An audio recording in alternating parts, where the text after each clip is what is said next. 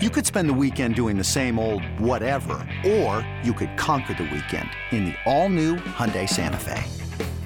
Visit HyundaiUSA.com for more details. Hyundai, there's joy in every journey. The Reds were shut out by the Pittsburgh Pirates on Tuesday night, 1 0, and in so doing are swept in the day night doubleheader. The Reds scored just one run in 18 innings on Tuesday and collected a grand total of six hits. The Pirates' lone run scored when Kevin Newman singled home Rodolfo Castro in the seventh.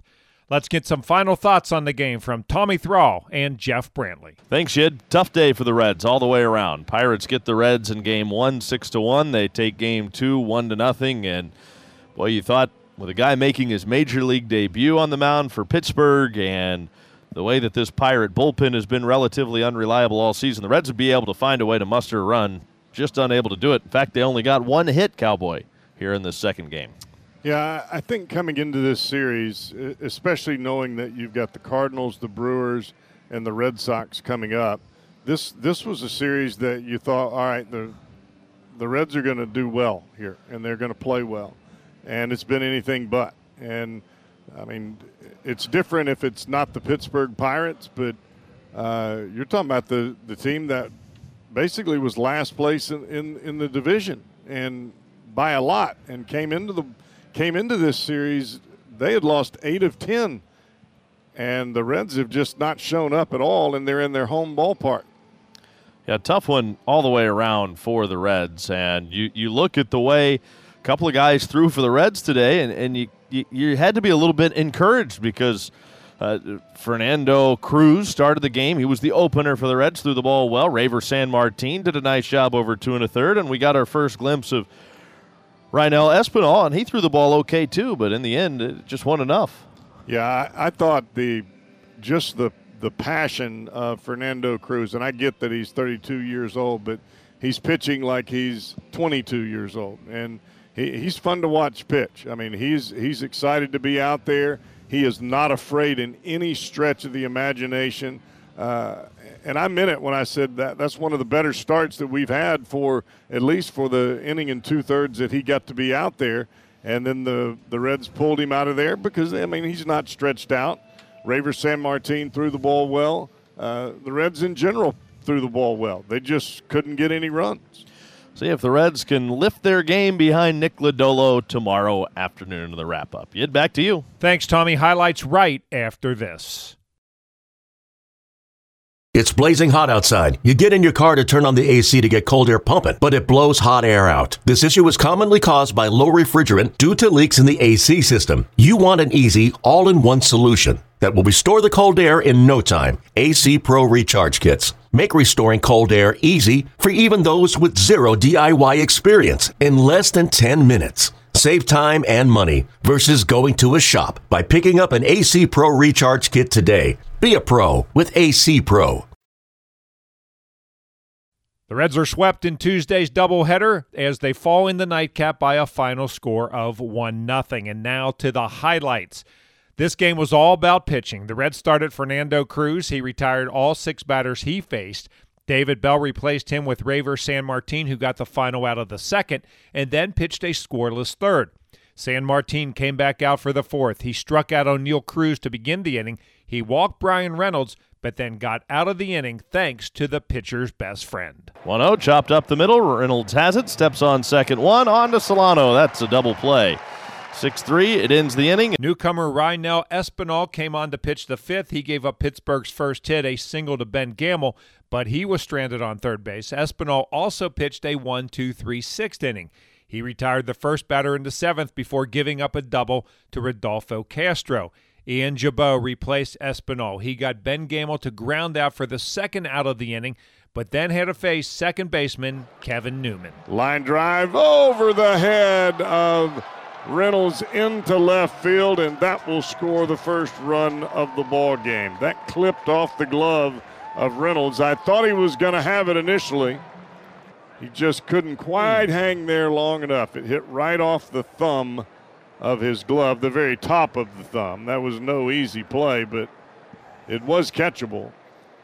But it'll be a base hit, It will drive home the game's first run, and the Pirates lead 1 0. Meanwhile, right hander Luis Ortiz made his major league debut for the Pirates, and he really couldn't have pitched any better. He retired the first seven batters he faced in the game. He was on the mound for five and two thirds innings, only gave up one hit, a double to Stuart Fairchild in the third. Aristides Aquino reached on an error in the fourth, but he was stranded.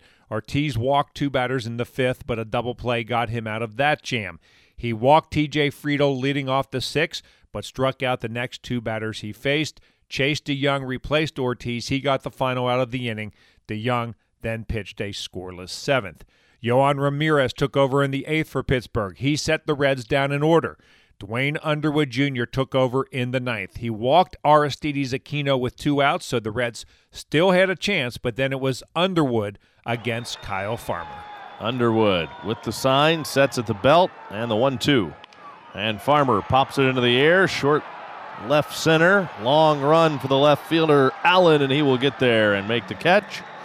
And that ends the game. Pittsburgh sweeps the doubleheader, and the Reds are held to just one run in the two games. Reds lose 1 0. Here are the totals for Pittsburgh one run, three hits, one air, two left on base. For Cincinnati, no runs, one hit, one air. They stranded five.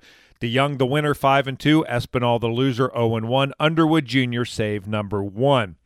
No home runs in the game. Game time 2 hours and 32 minutes. 13,156 on hand at Great American Ballpark.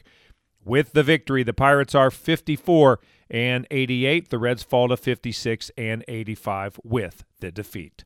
Time to hear from Reds manager David Bell. Stretch right now, one hit tonight. Yeah, and you have to give their pitcher credit. He was outstanding. 100, 100 and 101 fastball, real tight slider, some changeups. Um, of course, we you know we believe we're going to score and are better than that, but um, I think it does start with uh, that was pretty impressive stuff with what he had. On your side as well, when you go with an opener and it's back in a couple out, you don't know what to expect. You got some pretty good pitches tonight. Yeah, we sure did. Um, everybody stepped up. You know, different kind of game, different kind of roles, different kind of situation, and they all, you know, they all handled it um, perfectly. Gave us every opportunity to to score and win that game. Um, starting with, with Cruz, um, Reiver, Espinal came in and um, absolutely did his, his job. Um, so our bullpen continues to to be really good, and uh, you know took took pretty much everybody today um, for both games. I know with asking a lot of, of Cruz to start the game, but was he pitching so well that you almost even thought about leaving him out there a little longer? He probably could have. You know, we, I, I had a plan going in just to give us our best chance to get through the game and not um, stretch anyone beyond um, you know what was necessary. Um, we've already been doing that anyway, but uh, um, you know, I think it, I thought it worked worked out pretty well, and they all did their job. Cruz, just how impressed are you with what he's giving you pitching well over the last two weeks? He, he is, I mean, he's he's a good pitcher. He has good stuff. Um, what's really stood out is just his um, his enthusiasm for being here. And I like to, like tonight. Um, as soon as I told him he was starting, it was it was almost like he was expecting it. There's no way he could have been, but it was it, it, yeah, it didn't surprise him at all. Um, you know, that that that's really nice to see. And he's earned his way here. He's earned an opportunity to enjoy this, and that that's really what he's doing. And I think, that's a big part of who he is and how he has success. So, no reason to change it now. You know, no reason to do anything different at this level. Um, and he's showing he belongs here. What went into the decision to start Cruz instead of one of the others? Yeah, just uh, really um, availability. Um, you know, the opposing team were playing in their lineup, and um, the different weapons that our guys had, and um, you know, trying to set Espinal up, uh, you know, to, to have success. And uh, you know, I, none of that may have mattered. Probably didn't, but you know, that was the plan going into it, and, and uh, I think we're we're all pretty happy with how it went. Wednesday afternoon, it's the finale of the four game series, and the Reds need a victory to avoid the sweep. Left hander Nick Lodolo goes to the mound for Cincinnati. He is 4 and 5 with a 3.78 ERA. We're on the air with the pregame show at 12.05. First pitch is scheduled for 12.35. And once again on Tuesday, the Reds are swept by the Pirates. They lose game one, six to one, and fall in the nightcap by a score of one nothing. And I'm Dave Armbruster with your Reds game recap.